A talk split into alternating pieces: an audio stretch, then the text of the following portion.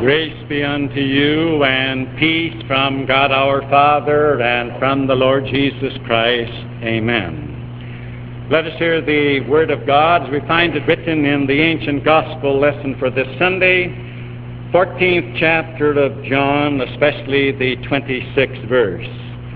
But the Comforter, which is the Holy Ghost, whom the Father will send in my name, he shall teach you all things and now may the words of my mouth and the meditations of our hearts be acceptable in thy sight, O Lord, our strength and our Redeemer. Amen. Good morning, dear friends in Christ Jesus, you who are here in God's house, you the 47 high school graduates of Emmanuel Church and Sunday School, and you, the listeners of our radio audience. Oh, it is nice, isn't it, on this sunshiny Sunday to be here in God's house? And radio listeners, it is nice also to have you worshiping with us on this beautiful day.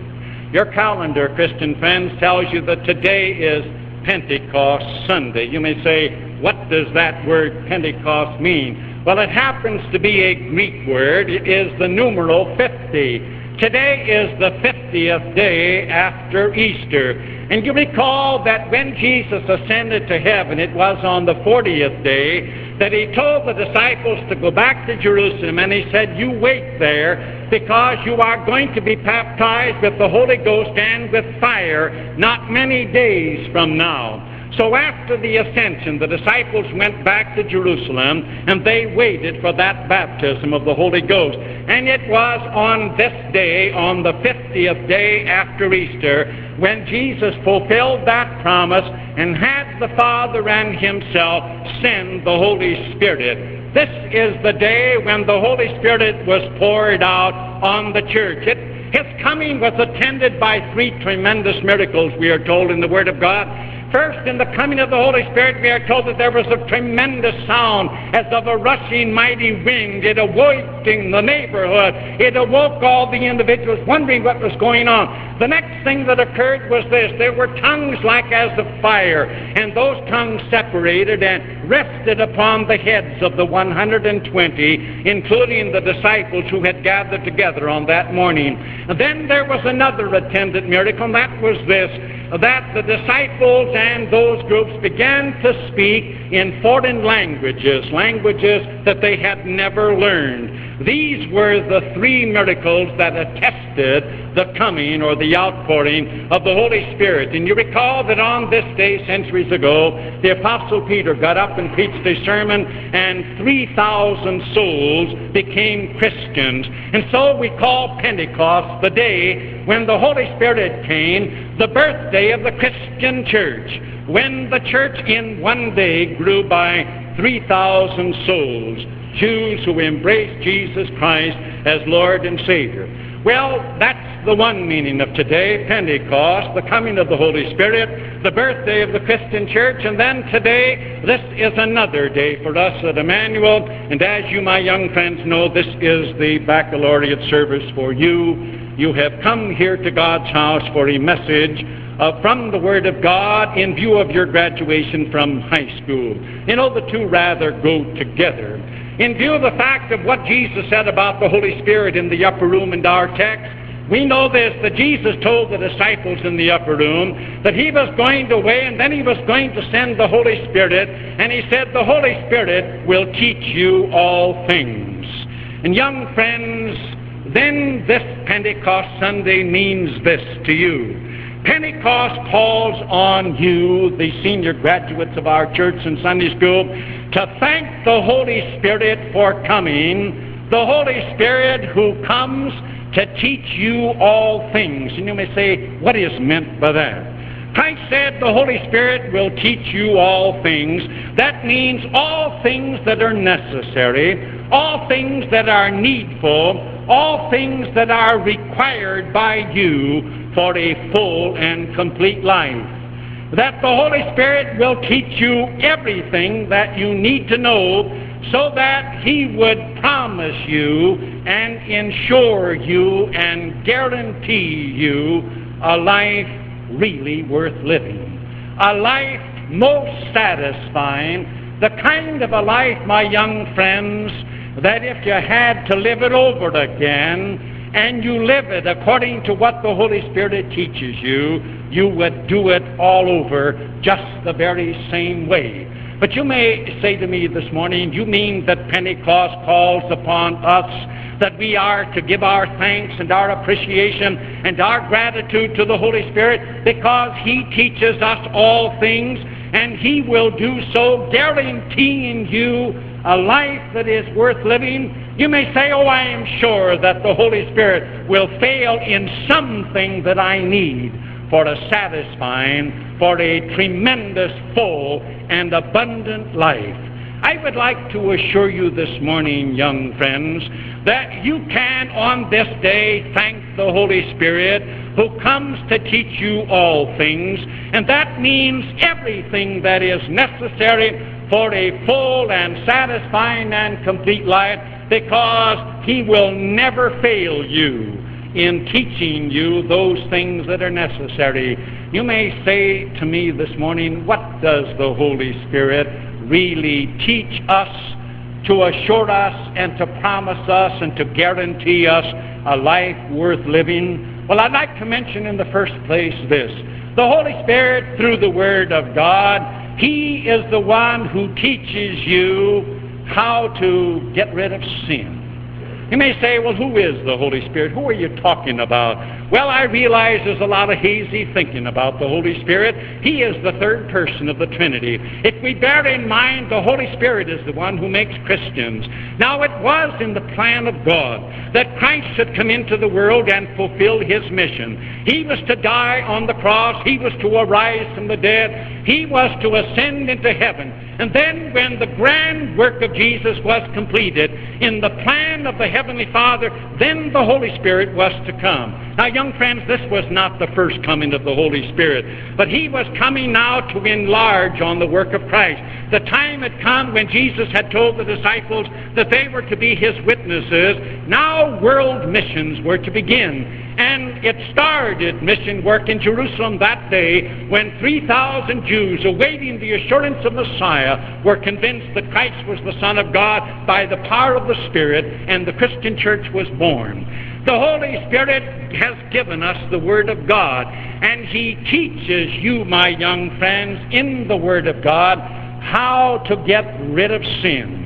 And you may say to me, well, how do you get rid of sin? What do you do about a guilty conscience? What do you do about an anguished soul? What do you do about a conscience that torments you when you know you have done wrong? How in the world do you get rid of it? Well, the wisdom of the world has several answers, doesn't it? One thing the wisdom of the world says is this. The world says, when your conscience bothers you, when does it really occur?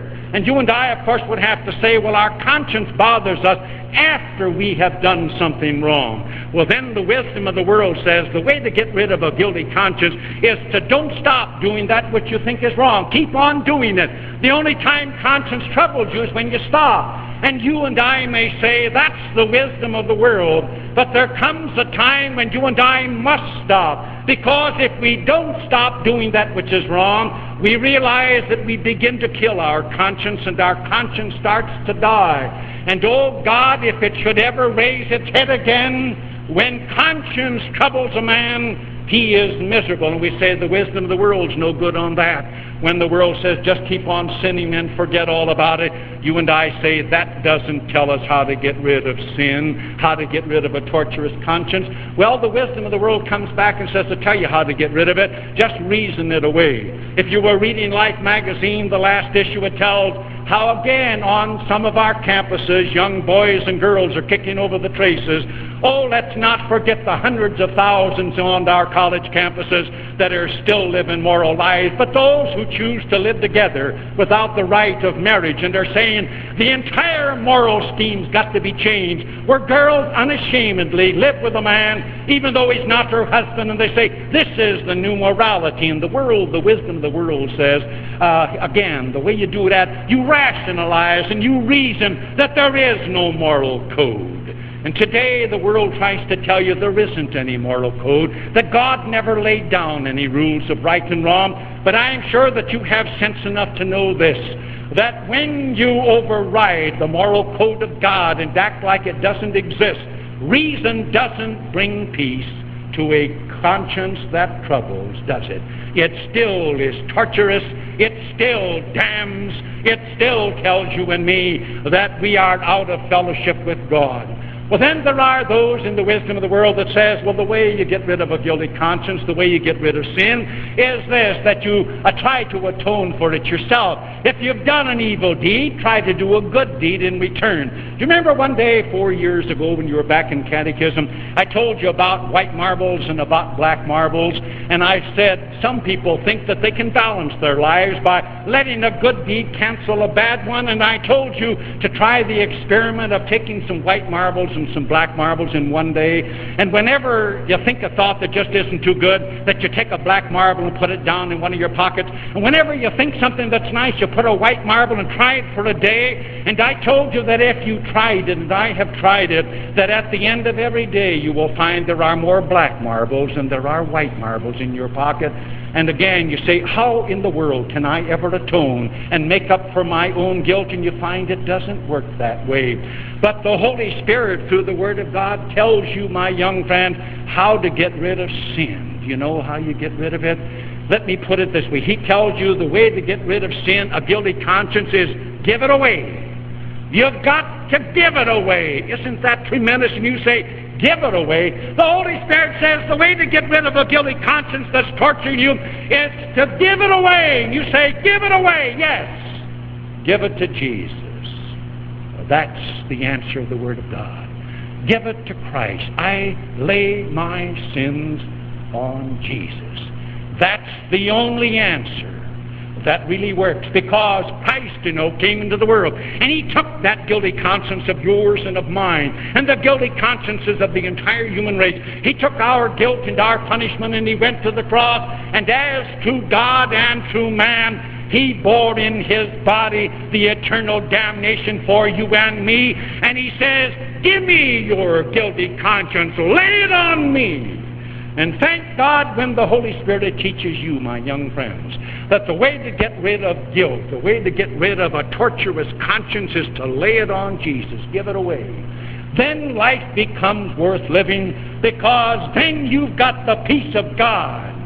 You know that you are forgiven. You know your soul is whiter than snow in the blood of Jesus Christ, and you know that you are saved. The Holy Spirit deserves your praise today on this Pentecost. The Holy Spirit came into the world to teach you all things, and may I assure you, He teaches you everything that is needful, everything that is necessary, everything that is required, that yours can be a life worth living, and I challenge you. Show me a man or woman who has laid his guilt on Christ, who has come to peace with God and knows that He's saved. And I'll show you a man that is living the life that is worth living. That's the abundant life. That's the complete life. That's the satisfying life. My prayer for you on this Pentecost Sunday and this baccalaureate is this that you will say, starting today, I will thank and show my appreciation and my gratitude to the Holy Spirit who came on Pentecost, who teaches me all things, assuring me and guaranteeing me that when I learn from Him, then life becomes worth living. Then you're going to thank Him and you're going to thank your parents for a tremendous heritage that is yours. Do you realize, boys and girls, what it means that you've come out of a Christian home? Do you realize what it means that you've come out of a home where you've had the privilege of coming to church and hearing the Word of God, that the Holy Spirit, through the Word of God, can come and tell you what to do when down inside of you your sins begin to trouble you and your conscience simply panics you and you are afraid, ought this not be the time when you will say to your parents, I thank you, father and mother, mom and dad, that I was reared in a Christian home. You'll never be together like you are this morning, will you? Here again, soon again, the final graduations are going to be. You're going to go out into the business world. Some of you are going to be married. You're going to go to work. Some of you are going to war. Some of you are going to Vietnam. Some of you may not come back. You may say to yourself, Is that the life worth living? The Holy Spirit says He will teach you all things. And when He has taught you how to get rid of guilt, how to get rid of a guilty conscience, then even though it may be Vietnam, my young friends, I hope all of you come back, but if you don't, know this, that it's the life worth living. Because when you have Jesus Christ and you have given Him your guilty conscience and your sins, you are a saved soul. That's the finest life that I know of. This is Pentecost Sunday, and it's also your baccalaureate. And again, Pentecost calls to you and me because this is the birthday of the Christian church. This is the time when the Holy Spirit, God the third person, came into the world to make Christians. And again, Jesus says He will teach you all things. Oh, how thankful you ought to be to the Holy Spirit who teaches you all things. You may say, what do you mean, all things? Well, He not only teaches you all things that are necessary and that are needful and that are required again for a complete life as regarding what to do about your guilt to give it away, but he also teaches you and he tells you just how important you are in the sight of God. Do you ever think of how important are you? What does the Holy Spirit say? Here were the apostles, important men. Well, remember we talked about the twelve. Remember in catechism if you can think back, I gave you a little key to remember the names of the 12. I said if you remember the street number 52 Mab Street, you'd remember the names of the 12. And the five, remember we said uh, five apostles whose names begin with the letter J James the Greater, James the Less, John, Jude, and Judas. Judas also, Thaddeus, Lebbaeus, and the two, two P's, Peter and Philip, and Mab, M-A-B, M for Matthew, A for Andrew, B for Bartholomew or Nathaniel, and S for Simon, and T for Thomas. Remember that? Well, of course, Judas was dead at this time. But look at the array of the disciples. They were, four of them were fishermen, weren't they? James and John, Peter and Andrew. There was Simon, the politician, the zealot, and uh, there was Matthew, the old crooked uh, uh, publican and tax collector. Were they important? Did the Holy Spirit, why the Holy Spirit again was the one Jesus said He's going to empower you when I send the Spirit, and you are to go out into all the world. You may say, How important am I?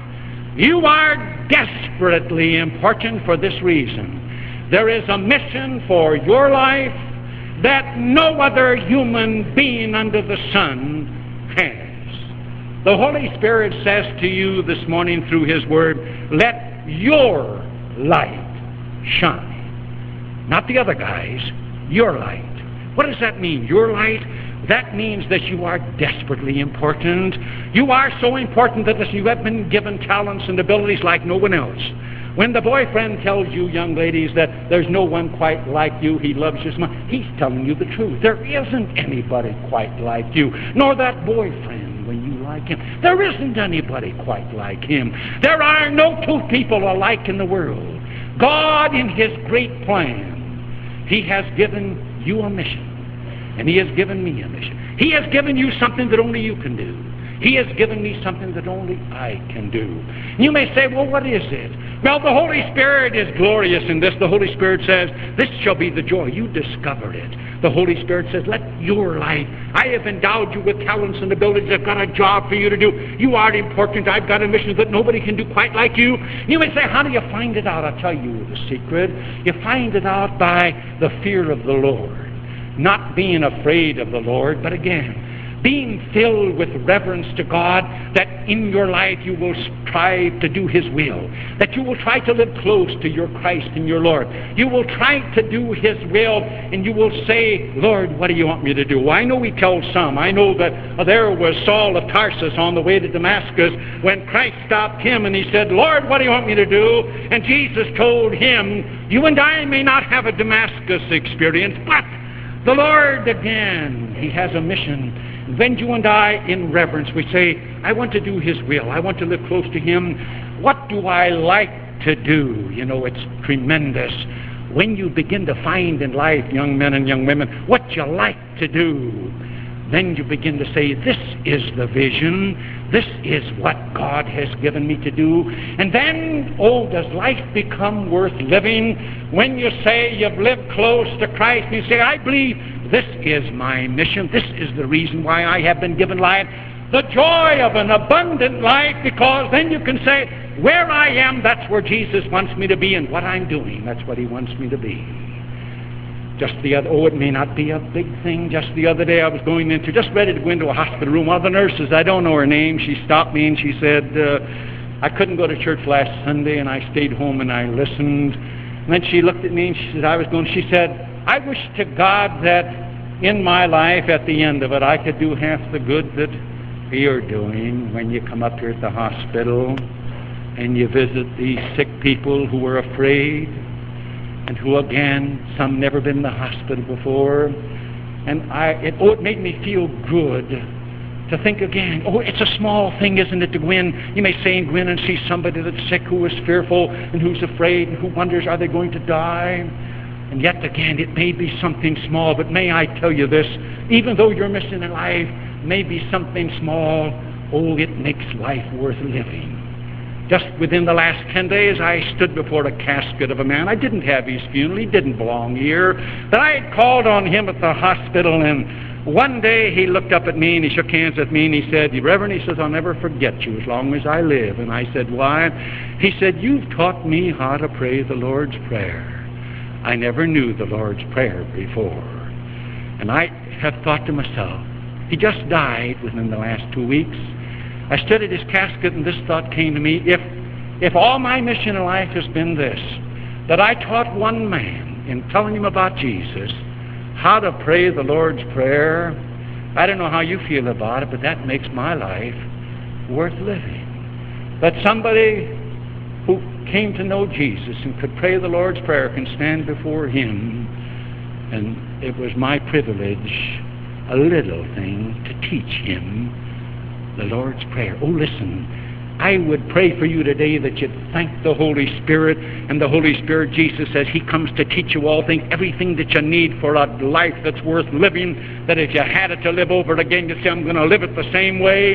The Holy Spirit will teach you everything that is necessary because He will teach you how important you are in His sight bring you that joy. And then, oh, don't ever complain. You may say, oh, why should my role, my mission in life be a small one and somebody else's be so great? You know, I like the statement of one of the professors at Oxford in England who said this, one of the old Mr. Chips type of professors. He said, you know, he said, when I walk down the campus here at Oxford University and I meet my students, he says, always tip my hat. And somebody said to him, Why, doctor, do you tip your hat? Because he said, I may be tipping my hat to a future prime minister of England. You don't know. You know, when Abraham Lincoln earned $50, you know what he did with the first $50 that he earned? He bought books because Lincoln said, I don't know what my mission in life is, but I'm going to study and I want to be ready. May I assure you, young friends, not one of you sitting there has any idea what your mission that the Holy Spirit has prepared you for may be. But oh, you may be astounded when the opportunity comes what God will accomplish in this world through you. Be ready. It's the life worth living. The Holy Spirit, you say, Pentecost, God the Holy Spirit who makes Christians. Jesus said this, He will teach you all things. And oh, you ought to be so grateful to know that the Holy Spirit came. The birthday of the church, that He teaches you all things, everything that you need to know that is necessary, that is required, that yours can be a full and complete life, a satisfying life. Yes, the more abundant life, the life really worth living. And you may say, well, doesn't the Holy Spirit fail in teaching me all that I need to know? No, He doesn't. The Holy Spirit, through the Word of God, He not only teaches you how to get rid of sin, He not only teaches you just how important you are in God's sight, but He also teaches you how you are to aim every day of your life. You may say to me, all right, preacher, you say that the Holy Spirit tells me uh, what I am to do each day of my life as I seek to unfold His will and to fulfill my mission. Uh, what should be the aim of my life? You say, here Sunday, here I am in church, I'm going to think some thoughts, I will meet people, I'll talk to them, I will do certain things. What should be the aim of my life? Well, the Holy Spirit, through the Word of God, He says something like this Let your light, now this is your mission, shine before men that they may see your good works and glorify God. Would you remember this? The Holy Spirit says, You want to know how to aim every day of your life? Aim it this way aim it to glorify God. You may say, Now, give us a little word for that. May I put it this way? The Holy Spirit says to you, Listen, son, listen, daughter. Will you start today and every day of your life? Will you live to glorify God? I mean by that, will you live in such a way that as you treat your fellow man, that others will have their tongues hanging out and they will drool to know the Jesus that you know because seeing Jesus in you, they will say, that Jesus must be tremendous. Does that make it plain? Do you think you could live that people with whom you come into contact, that their tongues will be hanging out in a real eagerness to know your God because they say, if that's the God that you worship, he must be wonderful. If that's the Jesus that you live for, he must be worth knowing. Can you make people drool? You know how to do it? Let me tell you how to do it. You're going to have to learn to get along with people. Jesus put it this way to love. Have you learned to love? Do you know what it is to get along? Isn't that the trouble with our world today? We don't know how to get along with one another. One night I was sitting in my study. It was about midnight. My phone rang. It was long distance. It was a minister that called about 250 miles away, a friend of mine. And he said, Are you in bed? And I said, No, I was just sitting here collecting some thoughts. And he said, uh, I'm miserable. And I said, What's wrong? He said, I had a vestry meeting tonight. And he said, things got pretty hot. And he said, I flew off the handle and I got mad. And I picked up my hat and my coat and I went home. I just slammed the door on my vestry meeting. and I'm here. And he said to me, Oh, he says, I'm so ashamed. He said, I don't think I can face my vestry again. He said, I just wanted to talk to you and I, I've called you. I just wanted to tell somebody. And I let him talk, and he said, How can I face my vestry again? And I said, Listen, son, I said, when you go back to that vestry again, you just go back and tell them you're sorry. Tell, him, uh, tell them that, oh, this selfish pride of yours got the better of you. And you forgot how to treat people in love. And tell them you're sorry. I got a letter just last week from a woman from one of our churches, and she said, Do you know what our minister called our vestry in service last Sunday? And of course I did. Said he called them a bunch of hypocrites. You know, it's sad. It's sad when I was district president or vice president, district president for about three months, and vice president for a number of years and congregations would send groups and pastors would come. You know, I found this out. That when people and pastor don't get along, it isn't that the guy can't preach. It isn't that the guy isn't trained or the congregation. They can't get along. They don't know how to get along. Let me tell you this.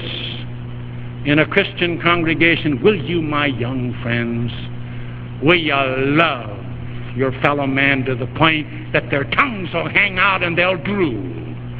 But they love your Christ. It's rough to serve a congregation with all the inner things and all the organizations. Sure, uh, who's going to sing in the choir and who doesn't sing? Who gets to play the organ and who doesn't play the organ? Who is efficient and who is not? And then you and I with that little selfishness we say, I'm going to demand my selfish right. What do I care about Christ? Then we're going out for revenge when we get our Oh, that little ego, that little pride injury. We don't care about the church and we don't care about Jesus Christ. We don't care about anybody. Isn't that about it? And you and I look out at the world and we say, what's wrong? I think it's this day ought to be for you and for me and my young friends, for every last one of you. Do you know how to love? Do you know how to be a doormat? Do you know how to take second place? Do you know how to take your pride and send it to hell and leave it there? Do you know how? When are you going to learn? When am I going to learn? Unless in your life and mine.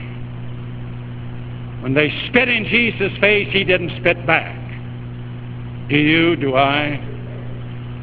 Too many of us spit back. Too many of us are more concerned about how our ego is rubbed and whether it's again elevated. When are you and I going to learn, the Holy Spirit says, glorify God? Have you learned to love? Young friends, I hope you learn it. That you can love that people will have their mouths, their tongues hanging open and Drew because you have become a little Christ and I have. Don't be afraid of it. Isn't this what's wrong? You and I fail to be little Christ. We don't know what it is to be nice. We always have the last word. Preachers and congregations alike. That's what breaks them up. Are you willing to be a doormat? Then may I assure you, when you've learned to love, and your Christ again becomes tremendous in the eyes of others, there's going to be the joy of living you're going to win some souls for Jesus Christ. You know why it is that so many Christians have never won a soul? God forbid, it's because they've never learned to love. They've never learned to take the perpendicular pronoun I and send it to hell. They have always put themselves above Jesus. They got their way. That was the big thing. I plead with you. God knows we don't want another Vietnam. But until we in the church can listen to the Holy Spirit, learn how to love, we're going to have one Vietnam right after another. Our hope lies right down here with you kids. I hope to God when the Holy Spirit says, Will you do this? Will you learn to get along? Will you take second place? That's the life worth living then you're going to say to yourself, I'll thank the Holy Spirit, and I'm going to fill my life with love. And I'm going to love that I hope people's tongues hang out in eagerness and they drool, that they may learn to love the Jesus that I love. And you don't know, friends, when you do that, you know, it's a long road that doesn't have a curve. You know, the story is told a number of years ago. A wealthy family in England took their sons and their daughters and they went on holiday and they went out in the country. And uh, when they were out in the country on holiday, there was a pool and they went swimming. One of their sons got in deep water. He got cramps and he began to scream because he was drowning. And there was no doubt about it, he was going down. And the rest of the family couldn't save him. And they yelled for help. And the gardener's son heard it he dove into the water and he pulled the kid out. And the wealthy son's father was so grateful he walked up to the garden and he said, Your son saved my boy's life. What, what can I do? And the gardener said, I'm a poor man. My boy has dreamed a dream of being a doctor, and I can't afford to educate him. And the wealthy father of the son that was rescued said, Shake hands. He said, I promise you, I'll educate him to be a doctor. Well, years came and years went. Winston Churchill became Prime Minister of England. Winston Churchill went to the Tehran conference, and if you remember anything about history, he contracted pneumonia at the Tehran conference. They thought he was going to die. When Winston Churchill was in jeopardy and life in danger, the King of England said, We shall get the finest doctor in all England. to come and minister to Prime Minister Winston Churchill. That man's name that they said they wanted was Dr. Fleming. Well, Dr. Fleming, my young friends, is the man who discovered penicillin and developed it. What a blessing to the world has been penicillin, the antibiotic. Dr. Fleming was brought to Winston Churchill's bedside. Winston Churchill was dying. And by the power of God and by the skill of Dr. Fleming, the Prime Minister of England lived. And then we are told there came this day when Winston Churchill reached out and shook hands with Dr. Fleming. And he said something like this. He says, Rarely has one man, rarely, he says, has one man had the privilege of thanking one other man for having saved his life twice. You see, the young boy that was pulled out of that pool years before was Winston Churchill. The father, a wealthy man, showed kindness to the gardener's son and educated him in medicine. And in the, again, the turn of events, because Winston Churchill's father had been kind, Dr. Fleming, who again discovered penicillin, was able to come and minister again and to save Winston Churchill's life a second time. Oh, there is a destiny that makes us brothers. None goes his way alone.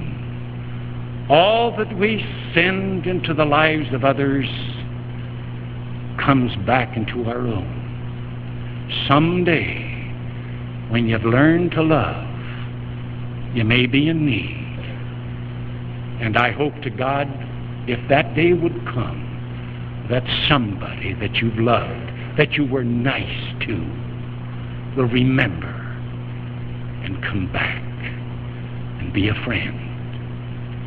Oh, your eyes have seen the glory, young friends, you're Christians. Mine eyes have seen the glory, you can sing it on the glory road.